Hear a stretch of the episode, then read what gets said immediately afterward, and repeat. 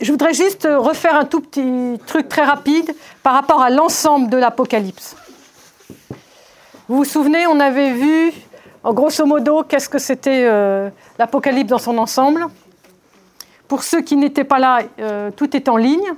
Donc vous pouvez entendre la première partie sur le site codj.fr. Apocalypse, première partie du mois de juillet 2022. Et donc on avait vu euh, que l'Apocalypse euh, a deux grandes parties.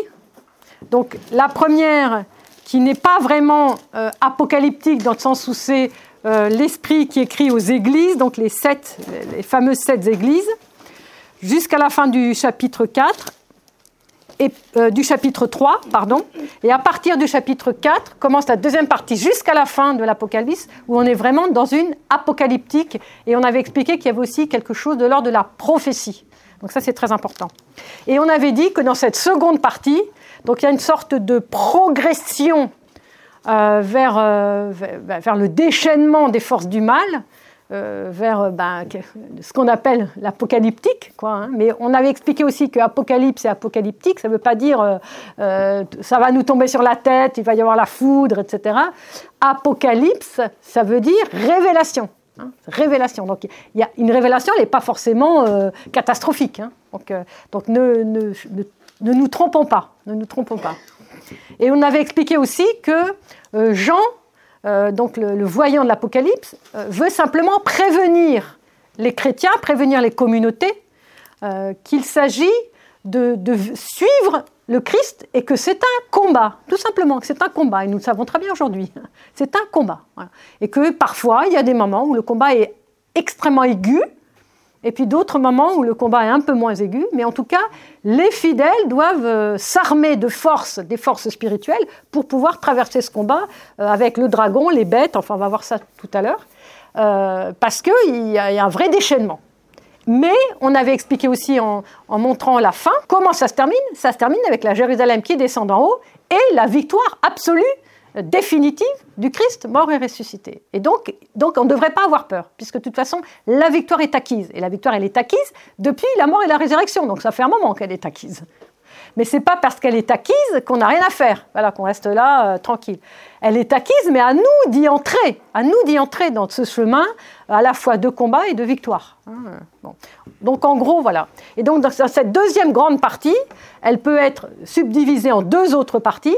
Et, le, et, ce chapitre 12 dont on va parler aujourd'hui, 12 et, 13, on va voir si on a un peu de temps pour faire le 13, c'est un petit peu central. C'est-à-dire que le, le, combat arrive à, un moment euh, presque paroxysmique et les chapitres 12, 13, 14, c'est le moment le plus euh, terrible de, de, ce combat et du déchaînement des forces du mal, des forces contre Dieu, contre le Christ, euh, et comment, comment ça se manifeste? Alors pourquoi j'ai choisi euh, en ce temps de préparation à la nativité. Pourquoi j'ai choisi ce, chapitre, en tout cas 12 C'est parce qu'évidemment, il va nous évoquer, je me suis dit, on va être, euh, il va y avoir des échos avec euh, ce temps, ce temps de carême de la nativité dans lequel nous sommes. Alors, très important, ce chapitre 12 commence par un mot fondamental qu'on trouve toujours, toujours ou souvent dans, le corpus joannique, donc que ce soit les, évangiles, les épîtres ou l'Apocalypse, un signe, un signe. À chaque fois dans l'évangile où Jean parle de signes, c'est là où les autres évangélistes parlent de miracles. Donc c'est toute la différence entre dynamis et séméia. Séméia, le séméon, c'est le signe. Euh, dynamis, c'est plus, euh, par rapport aux, aux, autres évangélistes, c'est plus de l'ordre de ce qu'on traduira par miracle.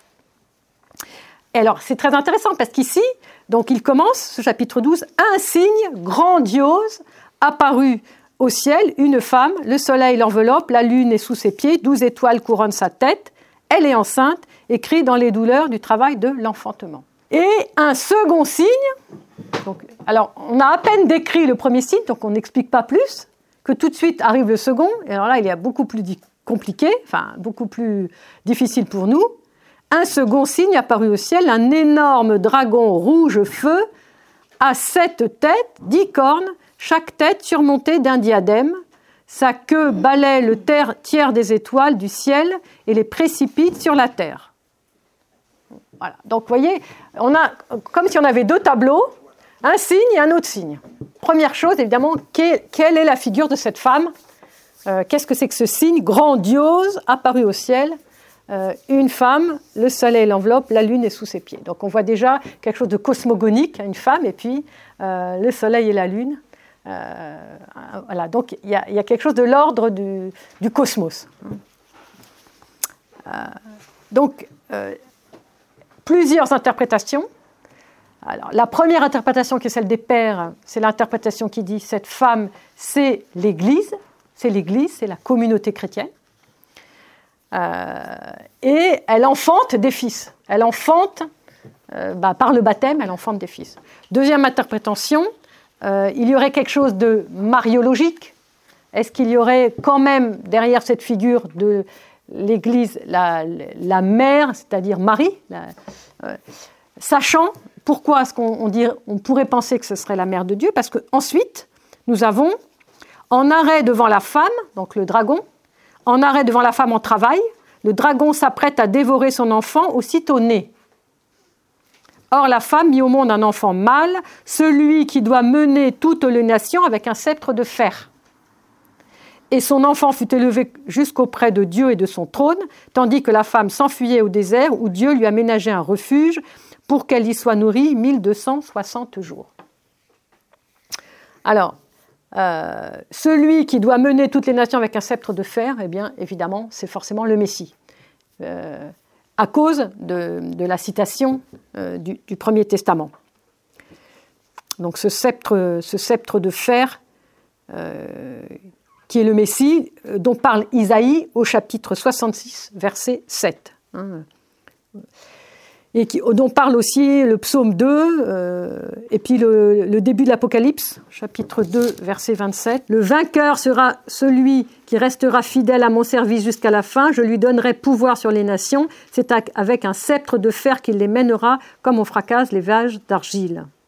Ainsi moi-même, donc c'est le Christ qui parle, j'ai reçu ce pouvoir de mon Père, je lui donnerai l'étoile du matin, celui qui a des oreilles qu'il entende ce que l'Esprit dit aux églises. Donc déjà au début, euh, c'est pour ça que les trois premiers chapitres, il y a beaucoup de clés, il y a beaucoup de clés qu'on peut aller chercher pour, euh, comprendre la suite, hein, euh, surtout la suite un peu, plus dramatique. alors, le fait que, que ce Messie, il est mis au monde, et que le dragon veut tout de suite évidemment le, tuer. Alors ça peut faire penser à plusieurs choses. Ça peut faire penser effectivement au Christ qui naît, et qui est-ce qui veut le tuer dès qu'il veut naître? Sur le plan historique, Hérode, et puis après il y a le massacre des saints innocents, donc c'est vraiment, euh, c'est, le, le Christ naît et c'est déjà un bain de sang, on pourrait dire. Hein. Donc c'est déjà dramatique euh, pour des croyants, parce qu'attention, euh, tous, ces nouveaux-nés qui, vont mourir aux alentours de Bethléem, c'est des croyants, c'est des, juifs qui croient en Dieu et qui attendent le Messie. Hein. Donc euh, il y a ça, et puis il y a aussi l'idée, donc au moment où l'enfant mâle naît et que le, dragon veut, veut le dévorer, son enfant fut enlevé auprès de Dieu, jusqu'auprès de Dieu de son trône, tandis que la femme s'enfuyait au désert. Et donc, effectivement, si on continue sur cette, euh, parabole, on pourrait dire, eh bien, euh, on a l'impression que l'Apocalypse passe de la naissance à l'ascension, pratiquement, hein, sans euh, vraiment dire les étapes de la vie de, ce, Messie, qui est juste par allusion, parce que Jean ne va pas dans son Apocalypse réécrire euh, l'Évangile, ce qui est logique, hein, les choses sont connues.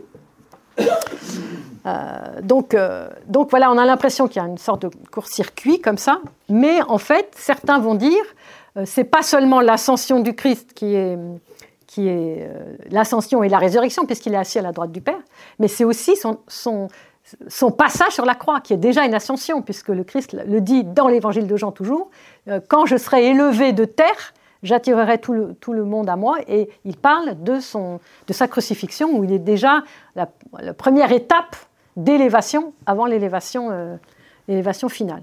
Donc on peut dire que finalement, en une phrase, euh, le, voyant de l'Apocalypse donne de manière très synthétique la naissance, le, fait qu'on veut tout de suite, que le dragon veut tout de suite le tuer. Voilà, donc il y a quelqu'un contre, tout de suite contre, et le fait est, que malgré le fait qu'on veut le tuer, et d'ailleurs on l'a tué sur la croix, eh bien en fait, donc cette, cette, apparence de, de massacre se, se, change tout de suite en, élévation sur la croix et en élévation, ascension, résurrection. Quoi, hein. Et donc ça, c'est déjà une clé pour lire toute l'Apocalypse, en fait, hein, puisque il faut toujours arriver à lire l'Apocalypse dans ce sens-là. Alors maintenant, quelque chose où on est sûr que cette femme n'est pas la mère de Dieu, c'est aussi euh, quelque chose que nous avons appris dans l'Église, c'est quand on, nous dit, euh, elle est enceinte et crie dans les douleurs. Voilà. Donc la femme de Dieu ne crie pas dans les douleurs, hein, puisque nous savons que, la naissance du Christ a été une naissance miraculeuse. Hein. Il n'est pas né par les voies euh, naturelles, puisqu'elle elle est vierge avant, pendant et après, et que cette naissance, euh, voilà, comme un, euh, dans une lumière comme ça, euh, en fait, et d'ailleurs l'office liturgique le dit, hein, le, nouveau-né Jésus traverse les entrailles de sa mère comme il aura traversé le tombeau au moment de la résurrection. Donc on, a l'impression qu'il y a un peu de ça aussi, cette idée, voilà, le, le, tombeau et le sein maternel se ressemblent parce qu'il y a une traversée dont on ne sait pas exactement comment euh, ça a pu se produire sur le plan euh, humain, on veut dire, mais on n'est pas très intéressé par ça. Ce qui nous intéresse, c'est que euh, la, Mère de Dieu n'a pas connu les douleurs, en plus, parfaite et sainte et immaculée, il n'y avait pas de raison qu'elle connaisse les, douleurs. Mais peu importe, ce qui est important, c'est de, dire que ici, en tout cas, qui est-ce qui est enceinte et qui crie les douleurs Là, c'est la communauté chrétienne, c'est la communauté Église qui est enceinte de ses enfants et qui crie dans les douleurs euh, parce que bah, les enfants souffrent, parce que les enfants sont euh, tributaires, comme nous tous, de, la condition pécheresse d'après la faute. Hein. Et donc il y a une souffrance. Et que cette souffrance, il faut la traverser ensemble pour pouvoir être emmené euh, avec le Christ. alors, aussi l'autre raison pour laquelle cette femme est, un, est, la communauté ou l'ensemble du peuple de Dieu, c'est que si on va voir dans l'Ancien Testament, et malheureusement on n'a pas le temps, il faudrait y passer des heures, hein, des heures, Allez voir Osée chapitre 1 à 3, Isaïe 26, 17, 18, Michée 4, Ézéchiel 16, Cantique des Cantiques, euh, ensuite Galates 4 et Éphésiens 5 dans le Nouveau Testament. Tous ces, passages-là vont parler d'une femme qui désigne l'ensemble du peuple de Dieu. Et donc c'est récurrent. Donc toute la Bible nous, personnifie le peuple de Dieu ou la communauté, qu'elle soit la communauté de la première alliance ou de la deuxième comme une, figure féminine. Alors, les douze étoiles, à quoi ça fait référence? Bien évidemment, ça va faire référence au peuple de Dieu euh, choisi euh, dès la première heure avec les douze euh, descendants de Jacob, les douze patriarches, et puis évidemment les douze apôtres aussi. Donc c'est la douze étoiles, c'est comme une espèce de, mixte entre ces douze patriarches et ces douze apôtres. Euh, les, douleurs de l'enfantement, donc on a expliqué, mais il faut savoir aussi que dans la tradition juive, Sion est une mère, Sion est une mère, et qu'elle aussi, elle enfante, euh, elle enfante euh, des enfants à Dieu, et elle est aussi la figure du peuple de Dieu. Voilà. Par contre, le séjour au désert, quand on dit la, mère, elle s'enfuit, la femme au désert, où Dieu lui a ménagé un refuge, Évidemment, ça nous fait penser à quoi? Donc, voyez à quel point il faut connaître bien euh, toute la, première alliance pour jongler dans toutes ces différentes euh, images. Ici, là, on sort complètement de la problématique euh, de la femme. On est, enfin, en même temps, c'est toujours le peuple de Dieu. On est où au désert? Eh ben, On est au désert avec le peuple, le premier peuple de la première alliance, qui à un refuge parce qu'il était persécuté par le pharaon avec les briques et puis les premiers-nés qui devaient, les premiers-nés mâles, on devait les tuer, etc. Dès leur naissance, dès leur naissance, ces premiers devaient être tués. Donc, voyez les réminiscences euh, qu'on ne fait pas comme ça systématiquement, mais qui sont extrêmement présentes. Et on l'avait déjà expliqué la dernière fois, l'Apocalypse est une sorte de synthèse de tout le mystère euh, de, la Bible, de toute l'économie divine depuis Adam et hein. donc, euh, et notamment depuis le patriarche Abraham. Hein. Et donc ici, euh, cette femme au désert, c'est ce peuple qui traverse le désert et qui, parce qu'il a traversé le désert, bah, il, a, il, a, traversé la mer Rouge. Et donc il est sorti. Il est sorti de la première étape la plus atroce, qui a été celle d'être en camp de concentration, on pourrait dire, en Égypte, à, faire des briques et, à être obligé de sacrifier les premiers-nés mâles comme selon le décret de Pharaon dans le début du livre de l'Exode. Et puis alors oui, elle doit être nourrie 1260 jours, et bien 1260 jours, ça correspond à un temps, on en avait déjà parlé, un temps, des temps et la moitié du temps. Voilà, ça, correspond à peu près à ça. Bon, voilà. Et donc c'est... Et ensuite, nous avons, juste après ça, nous avons alors il y a eu une bataille dans le ciel, Michel et ses anges combattirent le dragon. Donc c'est intéressant parce que ce dragon, il a des, certaines prétentions, mais en fait, premièrement, bah, il dévorera jamais l'enfant, et deuxièmement, il n'a pas le temps de lever le, bout, du nez pour que déjà, il y a Michel et les anges qui, contre-attaquent, on pourrait dire, si on était dans la, guerre. Donc, on voit bien quand même, si on regarde de, près, qu'il il, va être anéanti rapidement aussi celui-là. Enfin rapidement, on va lui laisser le temps de faire son travail, mais euh, il ne va pas quand même faire euh, beaucoup, beaucoup de, de mauvaises choses, il n'aura pas le temps. Le dragon riposta avec ses anges, donc il y a Michel et ses anges et le dragon et ses anges, mais ils eurent le dessous et furent chassés du ciel. Alors ça c'est intéressant parce que là on a l'idée que avant même de, vouloir euh, dévorer l'enfant, il y a déjà une, au ciel une bagarre. Donc on avait expliqué aussi la dernière fois que c'est toujours le ciel et la terre ensemble. Et donc ce qui se passe au ciel va se passer sur la terre et vice-versa. On jeta donc l'énorme dragon, l'antique serpent ah oui, en plus, le dragon, il a des noms très importants. Hein. Donc, il s'appelle euh, l'antique serpent, diable ou Satan. Donc, il a trois noms ici. Hein. L'antique serpent, diable ou Satan. Donc, il est nommé, on sait très bien de, quoi, de qui il s'agit, on, l'a compris, on le connaît depuis euh, le chapitre 3 du livre de la Genèse. Il, parcourt euh, toutes les histoires saintes et jusqu'à nous aujourd'hui. Donc, lui, on le connaît bien et les noms, on les connaît bien aussi. comme on l'appelle, le séducteur du monde entier. ça, on sait bien aussi. Hein, on le jeta sur la terre et ses anges furent jetés avec lui. Voilà, donc, euh, donc la bagarre au ciel, elle, est perdue, et donc il est jeté sur la terre, et donc la bagarre sur la terre va commencer. Hein. Désormais, alors justement, donc il est jeté euh, au ciel, mais qu'est-ce que dit euh, le voyant? Donc il dit pas il est jeté au ciel, et puis ça y est, c'est la catastrophe, tout le monde meurt, etc. Pas du tout.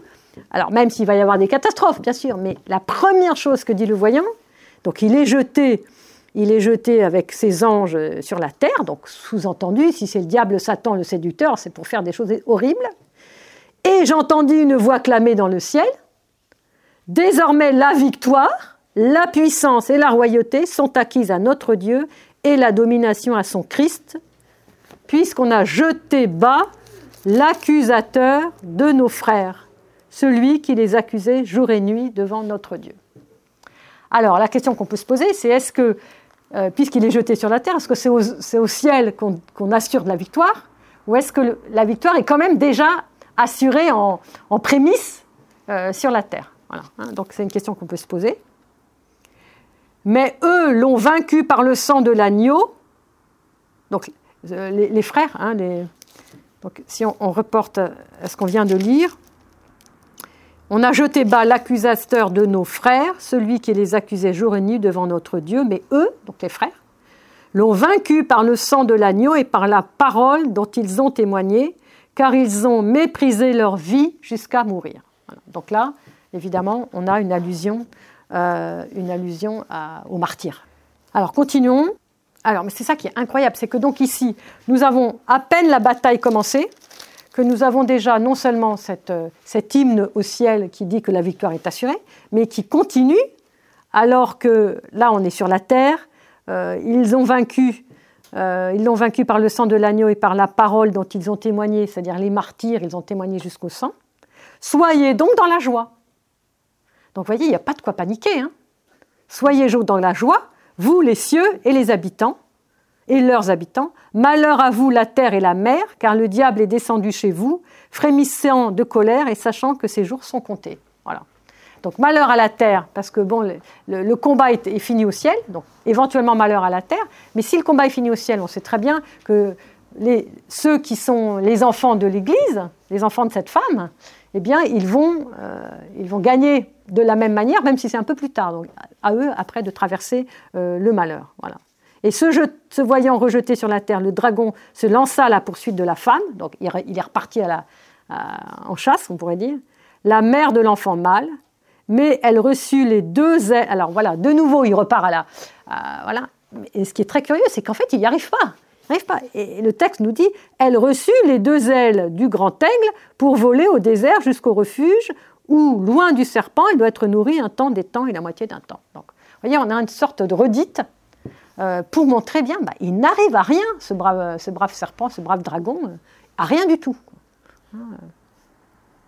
Le serpent vomit alors de sa gueule comme un fleuve d'eau derrière la femme pour l'entraîner dans ses flots. Donc il essaie toutes les méthodes pour l'anéantir, mais il n'y arrive toujours pas. La terre vint au secours de la femme, ouvrant la bouche, elle engloutit le fleuve vomi par la gueule du dragon.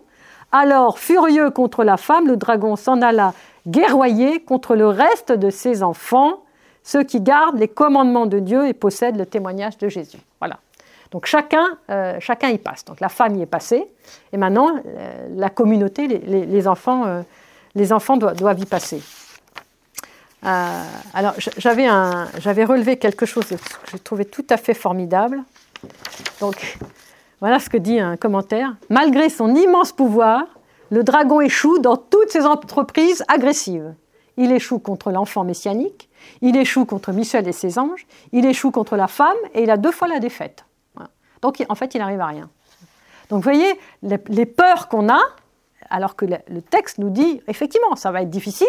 Le texte ne nous dit pas, ça va être très facile, on va, euh, faire ça en chantant. Euh. mais euh, mais n'empêche, il n'arrive à rien. Et je pense que c'est ça qu'il faut, qu'il faut, faut retenir. Ensuite, on entre dans le 13e chapitre. alors, une chose quand même, quand, il est dit dans le texte que le dragon poursuit poursuit la femme, donc c'est dit deux fois donc dans, nos traductions. C'est un, mot, j'ai plus le mot grec en tête, mais c'est un mot qui veut aussi dire persécuter. Donc il y a vraiment euh, l'idée de persécution. Alors quelque chose de très important quand même qu'il faut qu'il faut se remettre en tête, euh, c'est que euh, même si l'Apocalypse est une parole pour l'éternité, c'est-à-dire c'est une parole qui va nous parler pour nous aujourd'hui, qui, a parlé il y a 500 ans, 1000 ans, et qui parlera dans 500 ans et dans 1000 ans, euh, mais c'est aussi une parole qui est contextuelle. Donc, c'est très important. Tous les textes de la Bible, c'est comme ça, hein, tous. Et donc, c'est important de connaître un tout petit peu l'histoire de l'Apocalypse. J'en avais parlé très peu la dernière fois, pour, pour avoir une espèce de zoom, si vous voulez. C'est-à-dire que il y a le zoom de l'année 95, où Jean est, témoin de cette révélation et il raconte. Et puis, on s'éloigne un peu et on est 2000 ans plus tard et on vit ce qu'on a à vivre aujourd'hui, qui est aussi euh, une période quand même très difficile. Et qu'est-ce qui s'est passé au premier siècle? Qu'est-ce qui s'est passé au premier siècle? Au premier siècle, les chrétiens étaient extrêmement éprouvés. Euh, parce que les empereurs romains, euh, on en avait déjà touché un mot, il me semble, la dernière fois, étaient très virulents contre cette nouvelle euh, secte, enfin c'était assez mal vu, c'était plus vraiment des juifs, tout en les mélangeant encore un peu. Donc il y avait l'empereur Tibère, l'empereur Claude et le tristement célèbre Caligula et Néron, qui vont tellement pousser le culte de l'empereur jusqu'à la limite de la déraison, on pourrait dire, euh, que évidemment ça va susciter de la part des chrétiens euh, des, voilà, un recul, parce que les chrétiens ils vont pas euh, adorer l'empereur, parce que eux ils ont un autre, une autre personne à adorer qui est le Christ, deuxième personne de la Trinité.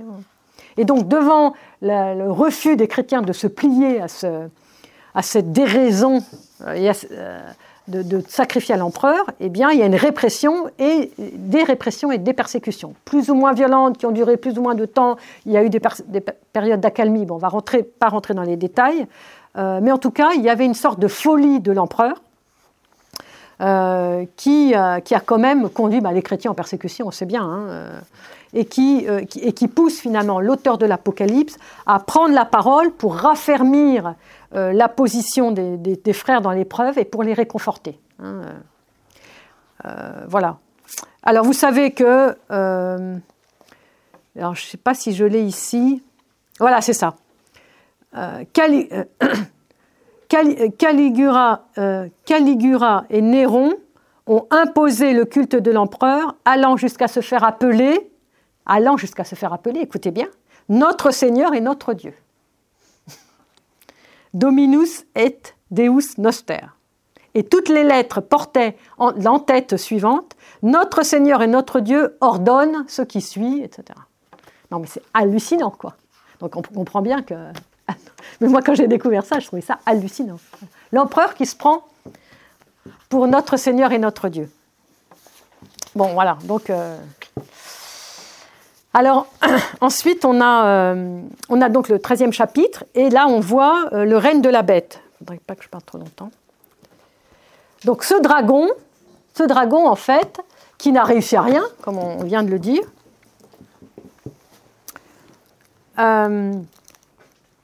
il, il voit, enfin, il, le, comment dire, le,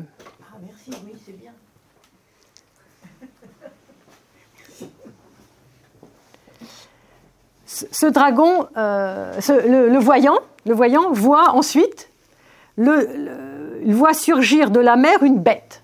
Donc tout le chapitre 13, c'est la présentation de deux bêtes. La première, celle de la mer, et la deuxième, celle de la terre. Donc ne dites pas à vos enfants, euh, t'es bête, parce que c'est quand même un peu embêtant. Bon, c'était une blague. Euh, la bête, donc la première bête, celle de la mer, elle a sept têtes et dix cornes, et sur ces dix cornes, dix diadèmes, et sur ces têtes, des titres blasphématoires. La bête que je vis ressemblait à une panthère, avec des pattes comme celles d'un ours, la gueule comme une gueule de lion, et le dragon, donc celui qui a réussi à rien, lui transmit sa puissance et son trône et un pouvoir immense. vous voyez comme c'est intéressant parce que si on s'est bien rendu compte qu'il a réussi à rien, on a envie de se dire, mais c'est quoi cette puissance puisqu'il a réussi à rien hein, Mais il lui transmet quand même voilà, quelque chose de sa puissance, de son trône et son pouvoir. L'une de ses têtes paraissait blessée à mort, mais sa plaie mortelle fut guérie. Alors émerveillée, la terre entière suivit la bête. Alors évidemment, qu'est-ce qu'elle a cette bête? Elle, elle, a une, elle, a une, particularité, euh, c'est son nombre de cornes et son nombre de têtes. Euh, qui, font l'objet en fait de deux visions un peu parallèles, on va le voir euh, dans la deuxième partie, et qui décrit un aspect euh, totalement fou, quoi, totalement bon.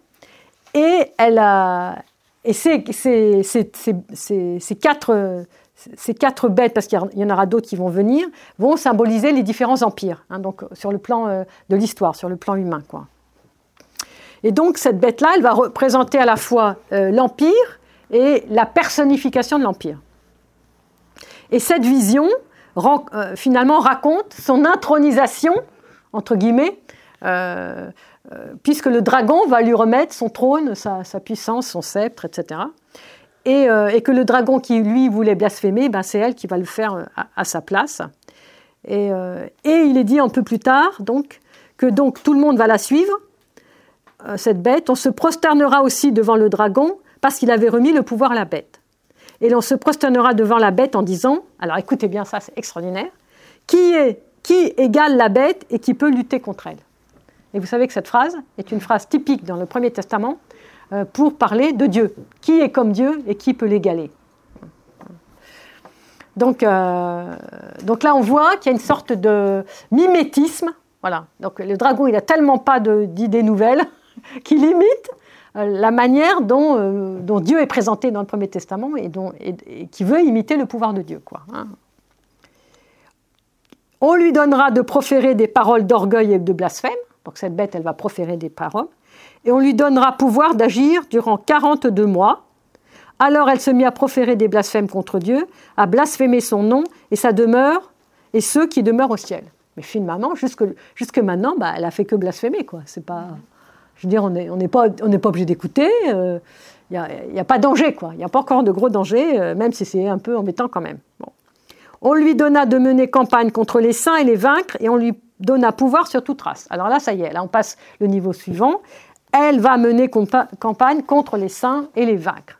On va voir si elle va vraiment les vaincre. Mais en tout cas, c'est le projet, c'est qu'elle arrive à vaincre euh, les saints. On lui donna pouvoir sur toute race, peuple, langue et nation. Donc elle a un pouvoir. Elle a un pouvoir. donc là, on est tout de suite affolé. On lit ça, on dit, c'est la panique. Mais attendez, il faut voir un peu ce qui se passe après. C'est-à-dire, est-ce que vraiment ce pouvoir va pouvoir se mettre en place? Elle va pouvoir être effectif. Et l'adoreront tous les habitants de la terre, dont le nom se trouve par écrit dès l'origine du monde, dans le livre de vie de l'agneau égorgé. Celui qui a des oreilles qu'il entende, les chaînes pour qui doit être enchaîné, la mort par le glaive pour qui doit périr par le glaive. Voilà qui fonde l'endurance et la confiance des saints. Donc, elle peut nuire aux saints. Euh, alors, je vais reprendre mes. Euh, elle peut nuire aux saints. Euh, elle peut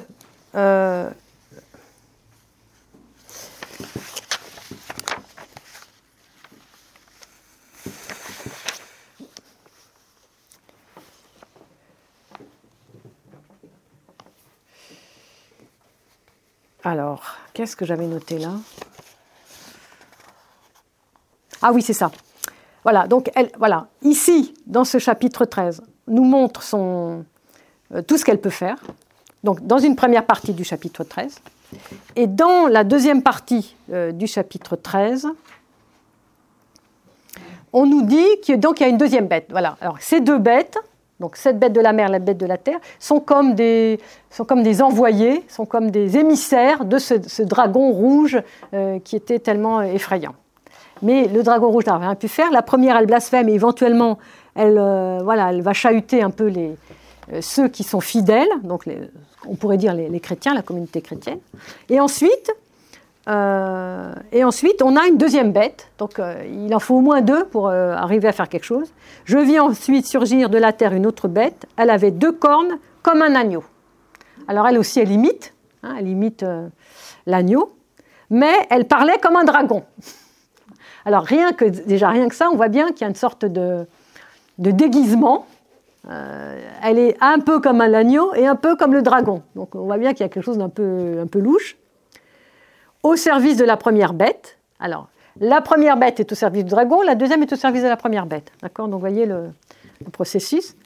Elle en établit partout le pouvoir, amenant la terre et ses habitants à adorer cette première bête. Donc, l'idée, c'est que tout le monde blasphème, voilà, que toute la population tombe dans l'hérésie, dans, le, blasphème, et au lieu d'adorer Christ mort et ressuscité, bah, adore la bête et le dragon. Euh, elle accomplit des prodiges étonnants jusqu'à faire descendre aux cieux de tous, aux yeux de tous, le feu du ciel sur la terre, et par des prodiges qui lui a été donné d'accomplir au service de la bête, elle fourvoie les habitants de la terre, leur donnant de dresser une image en l'honneur de cette bête qui, frappée du glaive, a repris vie. Donc, voyez. Pareil, elle imite aussi dans elle est frappée du glaive, elle imite la mort et une certaine résurrection pour, euh, perdre même ceux qui seraient éventuellement fidèles euh, au Christ. Quoi, hein.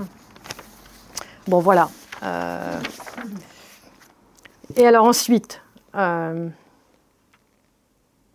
et on lui donna même d'animer l'image de la bête pour la faire parler, de faire en sorte que fussent mis à mort tous ceux qui n'adoreraient pas l'image de la bête. Donc on a en surimpression aussi toute la problématique de l'empereur hein, derrière. Par ces manœuvres, tous petits, grands, riches et pauvres, libres et esclaves, se feront marquer sur la main droite ou sur le front, et nul ne pourra rien acheter ni vendre s'il n'est marqué au nom de la bête et au chiffre de son nom.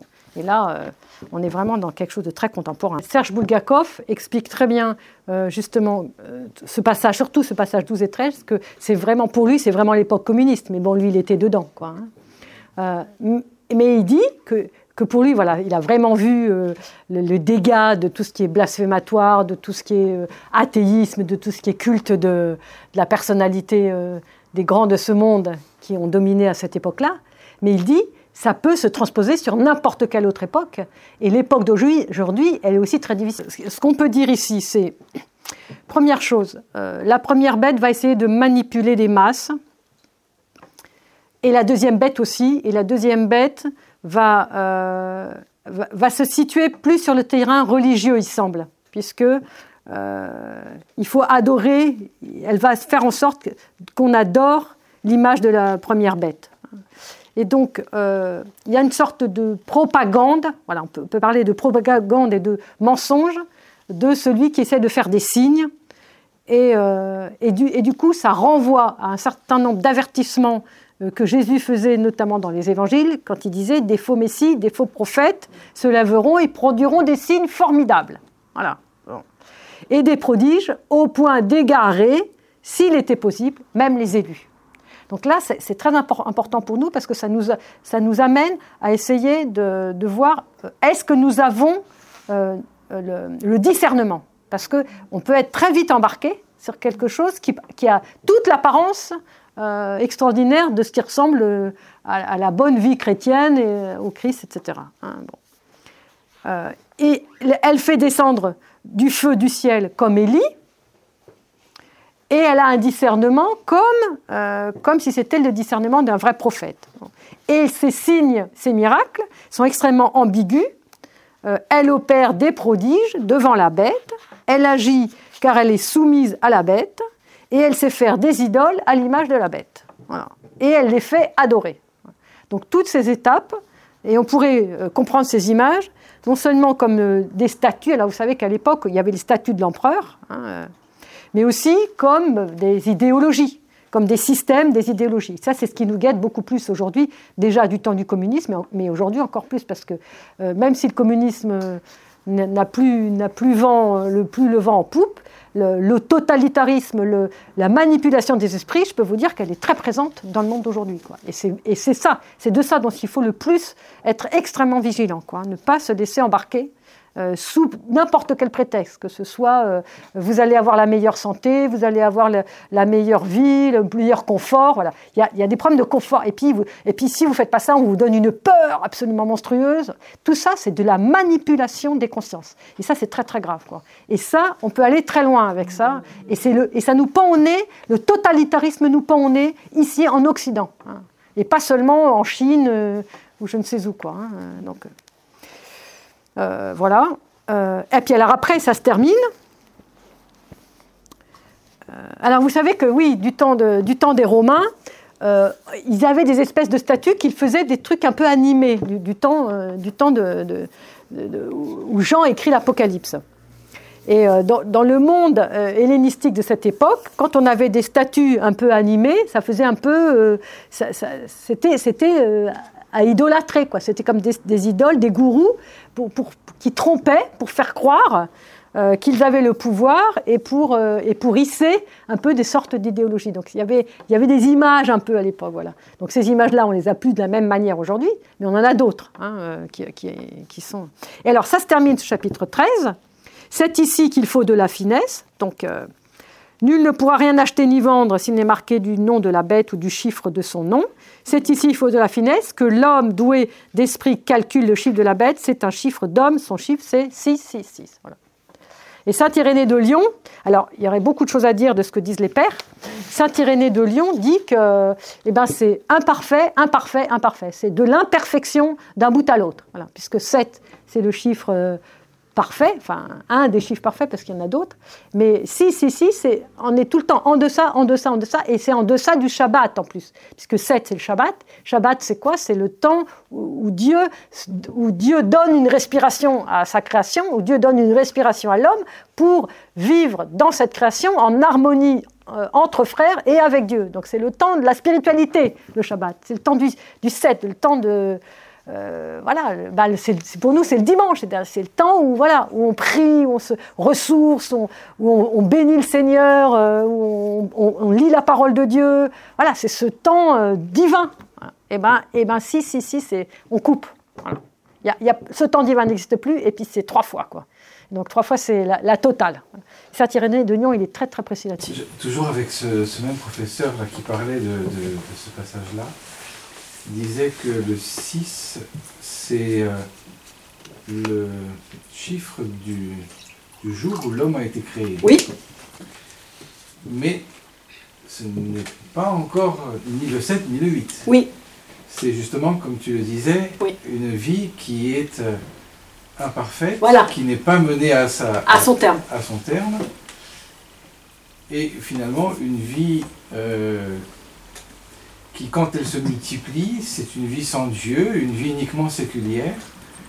Et pourquoi le 666 c'est, En fait, c'est parce qu'il y a une, une insistance, une, comment dire, une prolifération de cette vie séculière. Euh, et donc, euh, bah, ça revient euh, au fait que quand l'homme vit uniquement pour la terre, eh bien, euh, c'est ça la marque de la bête. Ça veut dire quand il ne vit pas pour le Seigneur, quand il ne vit pas pour la, vie de la résurrection, mm. il ne vit que dans ce siècle-ci. Donc, c'est ça la marque de la bête sur le front et sur la main, c'est quand toute la pensée et l'activité de l'homme sont uniquement tournés vers la terre. Oui, c'est ça. C'est-à-dire que c'est ce côté très rabaissé. C'est-à-dire que quand, quand, Dieu crée l'homme, il crée l'homme euh, le sixième jour. Et d'ailleurs, entre guillemets, je ne sais pas si vous avez en tête, mais le matin, il crée, les animaux, l'après-midi, il crée l'homme. Le même jour. Mais ce n'est pas n'importe quels animaux, parce que les poissons et les oiseaux, ils ont déjà été créés avant. Donc c'est des animaux terrestres, ceux qui, ceux qui sont, entre guillemets, nous ressemblent. C'est-à-dire ils ont des pattes, ils ont, ils ont un buste, ils respirent, euh, ils nous ressemblent. Et d'ailleurs, c'est cela qu'on sacrifie au temple. Parce que justement, on se, on se met dedans, quelque part. C'est, à, travers des animaux, c'est, l'homme qui offre, qui s'offre. Bon, au temple à l'époque. Mais... Ils enfantent euh, et ils enfantent, voilà, et ils, enfantent comme l'homme. Ils se, ils se voilà, ils, voilà, ils, se, voilà. Et, et donc, et, donc, euh, et donc, ça montre bien que c'est cette idée du bios, c'est-à-dire l'homme a une partie bios, biologique, qui est comme un animal. Alors, est-ce qu'il va vivre de manière animale? En fait, c'est un peu ça ce que dit. Que dit euh, Père Michel. Donc, de manière humaine, uniquement humaine, en rabaissant tout et en, en perdant même l'image. Enfin, on la perd jamais, mais voilà, en, rétrécissant l'image divine qu'il a reçue Ou est-ce qu'il débouche sur ce 7, 7 qui en plus est l'antichambre du 8, c'est-à-dire de l'éternité, euh, en, s'élevant, en vivant ce septième jour, Shabbat, dimanche, euh, voilà, comme on a expliqué. Quoi. Donc ça, c'est capital. Donc je vais, terminer euh, juste par une petite conclusion. Euh, pour dire aussi que si on remettait ce chapitre 12 et 13 dans l'ensemble de l'Apocalypse, au chapitre 12 arrive le dragon euh, et il agit, même si on a vu qu'il n'arrivait pas, à faire grand-chose. Au chapitre 13 arrivent les bêtes, elles agissent, même si, bon, elles font quelques dégâts, mais pour le moment ça va. Au chapitre 14 arrive Babylone, qui agit aussi, euh, on pourra éventuellement faire les autres chapitres une autre fois si on veut. Mais dès le chapitre 16, 17, 18, Babylone commence à s'effondrer. Au chapitre 19, les bêtes sont vaincues. Et au chapitre 20, le dragon est vaincu. Donc vous voyez, il y a une sorte, de tension dramatique.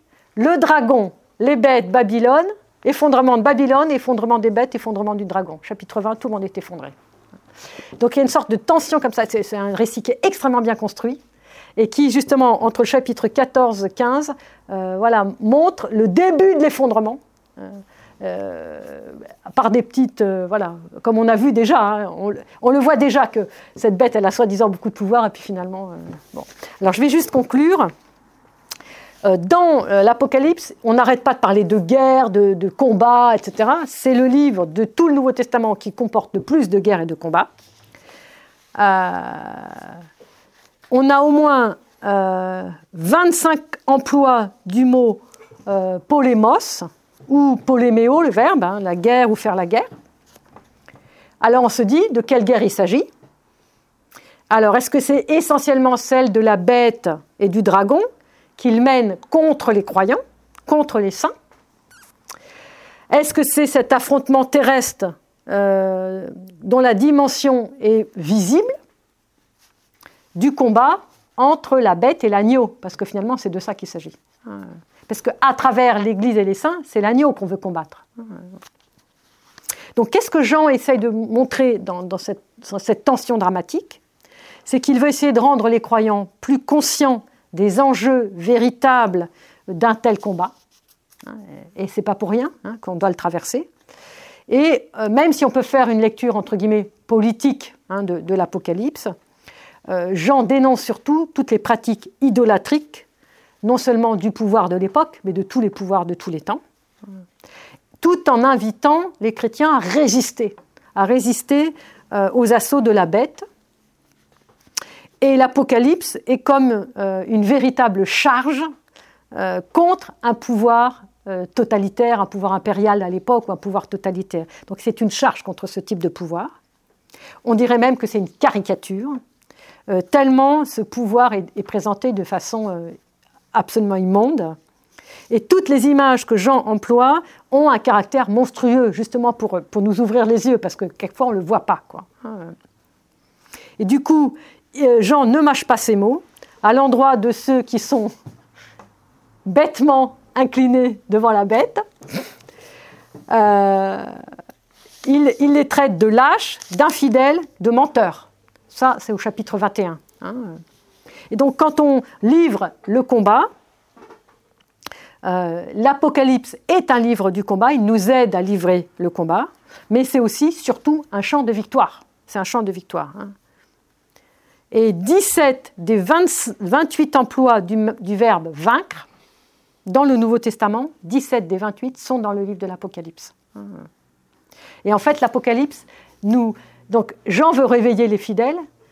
Le combat est dur. Il veut voilà, il veut pas nous dire euh, ça va aller. Euh, d'ailleurs, l'Évangile n'est pas du rose bonbon et le, et le, Nouveau Testament c'est pas du rose bonbon. On sait que c'est voilà. Mais on a tout ce qu'il faut pour lutter. On a tous les outils grâce à l'Église, grâce à nos frères, grâce à la prière, grâce à l'Esprit Saint. On a tous les outils pour lutter euh, tout à fait vaillamment.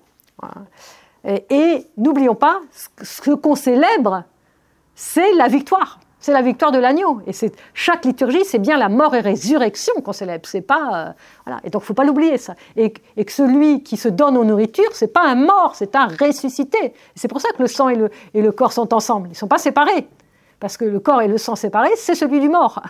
L'ensemble, c'est qu'on communie à un ressuscité. Donc la victoire, elle elle est là. Euh, et la bête, n'oublions pas, fait, figure de grand perdant. Et il va rentrer dans les coulisses et c'est la bête qui va, qui va perdre. Quoi. Hein.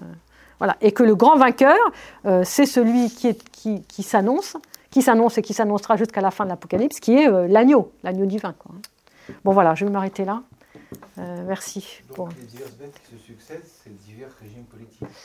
Alors on peut, on peut le voir comme ça, mais on peut, le, on peut dire c'est aussi divers euh, diverses façons dont le dragon va attaquer l'Église, euh, les croyants, de manière personnelle ou de manière communautaire. Alors que ce soit euh, bah, des régimes politiques, que ce soit des lavages de cerveau, que ce soit aussi de manière personnelle. Quelqu'un qui est, qui est malmené dans son travail pour X raison par un patron épouvantable qui veut, qui est un despote ou quoi, bon, bah, il, est, il est dans la même situation. Quoi. Donc, il y a aussi ce qui nous colle à la peau et les démons intérieurs. Voilà, après il y a les démons intérieurs. Il y a toute notre ménagerie qu'il faut peut-être. Voilà, mais, mais euh, voilà, ouais, c'est ça. Mais c'est-à-dire que ces, ces, démons extérieurs ne sont que le reflet visible de ces démons intérieurs. Et d'ailleurs, c'est pour ça que ça nous renvoie quand même beaucoup au début de la, de, de la Genèse. C'est que pourquoi Dieu fait défiler les animaux devant, devant Adam au début de la Genèse, parce que ces animaux, il doit les nommer, parce que c'est ses animaux intérieurs. il doit les nommer. Et quand il les nomme, nommer, c'est déjà euh, avoir un certain pouvoir, avoir une certaine possession, c'est-à-dire, bon, je te nomme, je te circonscris, bon, ok, c'est bon, j'ai vu et je, vais pouvoir faire quelque chose. Sinon, on est envahi si on n'arrive pas à nommer. C'est pour ça que la parole, elle est tellement importante. Il faut nommer nos, dragons intérieurs, nos, animaux intérieurs euh, de, la même manière qu'Adam a nommé les animaux euh, avant de découvrir que ça ne marchait pas avec eux, qu'il fallait attendre Ève. On a une grille de lecture de l'Apocalypse qui est voilà ce qui va vous, vous arriver, c'est-à-dire ça prévoit, quoi, c'est, mm. prédictif. Alors que dans ce que j'entends que tu nous expliques, c'est plutôt voilà les trucs auxquels vous risquez d'être confronté, voilà comment vous y préparez. Mmh, exactement. Ouais. C'est pas, pas, pas, exactement la même chose. Ouais, ouais, c'est tout à fait, c'est tout à fait ça. C'est ça. Ouais, hein D'accord. Ça, ça m'éclaire sur un point, tu vois, parce que moi, je cherchais. Ah oui, bon, alors ça c'est ça, ça c'est ça, mais ça, ça correspond à ça. Non, c'est ça. C'est l'outil finalement. Ouais, vas-y, vas-y. Trois petites remarques. Euh, je suis, au fur et à mesure que ça m'est venu, 1200 ans, euh, au tout début. Quoi? 1260. Euh, 1260 euh, non, jours. Pas, pas si, jours. jours. Oui, jours. 1260 jours. Ah, c'est jours. C'est un, temps de temps, un, temps, un temps de temps et la moitié d'un temps. Oui, c'est ça. Je, Alors, parce que je pense à l'évangile d'aujourd'hui. D'accord. Euh, Alors un temps, ça serait multiplié par, 14. par 3 multiplié par 30, ouais. c'est à peu près 1200. Euh, alors, c'est- pas tout à fait la même chose. Oui, Euh, Aujourd'hui, c'est 14 générations, 14 générations, 14 générations. Voilà. Vous comptez, euh, en fait, il n'y en, a pas, En fait, il y c'est a pas pas vrai. 3 fois 14. Alors, en fait, c'est pas ça. Non, si vous les comptez tous, euh, il y en a dans une des trucs, c'est Ça, tu en parleras la 41. prochaine Oui, fois. j'ai une autre fois. Bien compris. 41, oui, j'ai compris. Et j'ai trouvé le travail que j'ai à faire. Et, et en fait, il y a 42 générations. Enfin, ça ne colle pas du tout. Mais pourquoi 14 Alors, je, je vous donne juste comme ça en mille, parce que c'est le, c'est le jour. Et puis, vous allez oublier, parce que je vais le redire. C'est que 14, c'est 2 fois 7. On est d'accord Donc, 3 fois 14, c'est 7, 7, 7, 7, 7, 7. Donc, on a 6 fois 7. ouais. Et donc, donc, on est en suspens vers le septième septénaire. D'accord? Et c'est quoi le septième septénaire C'est la venue du Christ. Et Donc c'est ça qui est génial en fait. Et en plus, c'est toute l'idée de la lune. La lune montante, la lune descendante. La lune montante, la lune descendante. La lune montante, la lune descendante. Le Christ. Le Christ y monte. Euh, une autre chose qui est très curieuse, euh, quand les empereurs se sont fait diviniser, la manière dont les soldats en particulier dans les cérémonies devaient diviniser le Christ, ils prenaient une cuillère d'encens et ils le versaient sur du feu. On se servait de l'encens Oui, pour oui, diviniser absolument, l'empereur. absolument. Tout à fait. Oui, oui, nous, tout à nous fait. servons de l'encens. Ah bah de toute façon, on a repris beaucoup de... Voilà. Oui, bien sûr, Bon. bien sûr. Euh, et la troisième, si. Euh, j'ai commencé, j'ai tout juste commencé, j'étais dans l'introduction du, du bouquin de Pierre Manant sur Pascal, Mhm. hein, qu'on on parle pas mal en ce moment. Et il commence par là. Et, enfin, il- vraiment dans l'introduction, c'est là. C'est-à-dire que les choses épouvantables, c'est pas forcément euh, euh, des régimes totalitaires. Là, il parle de l'Europe et de l'Occident, et il dit que nous avons mis de côté le Christ. Ah bah c'est clair, bien sûr. Il commence par là. Ah bah c'est c'est- Et il c'est- va c'est le appuyer tout paganisme. son raisonnement là-dessus. Ah bah c'est le paganisme, bien sûr. Voilà. C'est-à-dire que là, on retourne dans une ère païenne, paganiste, Voilà. et donc, et donc, on retourne au... Et on retourne Ah, au scissicisme, au matérialisme. Absolument. À fond. Mais là, ça fait déjà un moment, et puis là, ça commence à s'accentuer. Oui, oui. Ouais, c'est clair. Et aux persécutions. Et aux persécutions. Oui, oui. Elles arrivent, elles Ah, elles arrivent, c'est clair. Mais je veux dire que la démocratie, c'est pas forcément le miracle. hein. Ah, mais de toute façon, on n'est déjà plus en démocratie. Hein. Je ne sais pas si vous avez remarqué, mais ça fait, enfin, pour moi, ça fait déjà quelque temps qu'on n'est plus en démocratie. C'est très Mais bon. sournois, effectivement. C'est- Je, je lisais euh, dans un commentaire là, que j'avais sur ce petit euh, truc qui est, je sais pas quelle est la traduction, que le 666, ça serait la valeur numérique des lettres de César, César Néron, oui. Ah oui. César Néron. Ah, Mais alors, mais d'autres, certains exégètes beaucoup plus prudents Oui. disent que, euh, en fait, 666, ça pourrait être la valeur numérique de beaucoup d'autres euh, noms de personnes. Et que donc, le, le- dire que c'est Néron, bon, pourquoi pas, mais ça peut être aussi de, de Dioclétien qui arrive justement en 95, au moment où l'Apocalypse est écrite. Mais ça peut être aussi Il y a d'autres. la même valeur numérique Ah. Oh, pardon. Euh, c'est euh, et, et que, et que donc il faut être prudent de pas trop coller euh, obligatoirement sur quelque chose parce que ça peut être plusieurs choses. Et moi je pense qu'effectivement ça pouvait être Néron, ça peut être Diocl- Dioclétien, ça peut être, euh, je sais pas si on devait faire Macron euh, si on aurait 646. mais je dis, bon je plaisante, mais, mais euh, c'est Brigitte, c'est Brigitte. c'est Brigitte alors, non Ok. Enfin, peu importe, mais euh, ou je sais pas quel est le, le- le despote actuel, euh, Erdogan ou bon, je sais pas quoi. bon. On en a quelques-uns. On en a quelques-uns, bon, enfin voilà. Peu importe, mais bon. euh, par rapport à la valeur de l'euro, parce que quand, euh, quand Ah, ah oui, ah oui. Oui, 666 parce qu'on a quand même failli avoir un euro Ah, qui- 6,66. qui aurait eu comme valeur 6,66. Il n'y en a pas posé, ouais. Heureusement, il a beaucoup bougé l'euro, donc ça va. Oui, non, mais alors est-ce que c'est pas déjà un signe J'en sais rien, j'en sais rien, je sais rien, je sais pas. Mais, si, si. Je Ah, crois que c'est- des jeux cyniques euh, d'appropriation des écritures. Parce qu'on fait de tout, de tout, de tout. Et je crois que le cynisme euh, politique, économique est une réalité. Euh, derrière, il doit y avoir un énorme dragon. hein. Donc, c'est pas des jeux pour, pour qu'on soit occupé à, à se dire si, si, si, là où il n'est pas, finalement. C'est ça, euh, c'est ce que je me pose la question.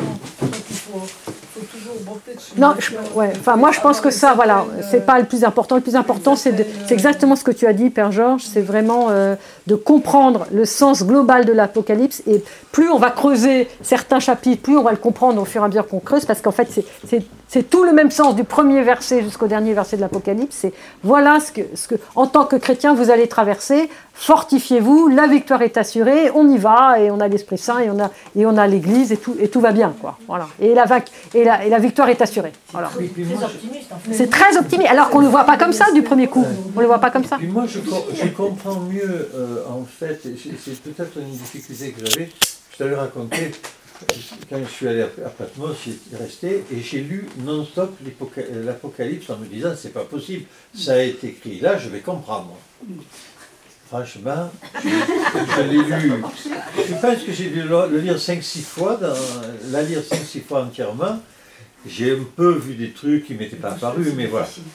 Et ce qui me gênait quand on parle de l'Apocalypse comme annonciatrice de, des événements futurs, c'est que ça n'appartient pas euh, au Nouveau Testament. Le Nouveau Testament, il nous dit, voilà ce, à quoi vous êtes confrontés, voilà qui vous êtes, voilà ce que vous devez faire. L'Ancien Testament nous dit, voilà ce qui va advenir. Et ce n'est pas la même concordance de temps d'une certaine façon. Et donc je ne retrouvais pas dans l'Apocalypse quelque chose qui finalement aurait pu correspondre à ce qu'auraient pu dire des, des, prophètes de l'Ancien Testament sur ce qu'il allait advenir. Et je ne faisais pas le lien avec les évangiles finalement. Alors c'est vrai que l'Apoc- l'Apocalypse est traité à part des, des- des évangiles même, mais il y avait comme un hiatus pour moi dans, dans- dans ma tête. Et je comprends mieux à partir de ton explication comment on intègre l'Apocalypse dans le Nouveau Testament.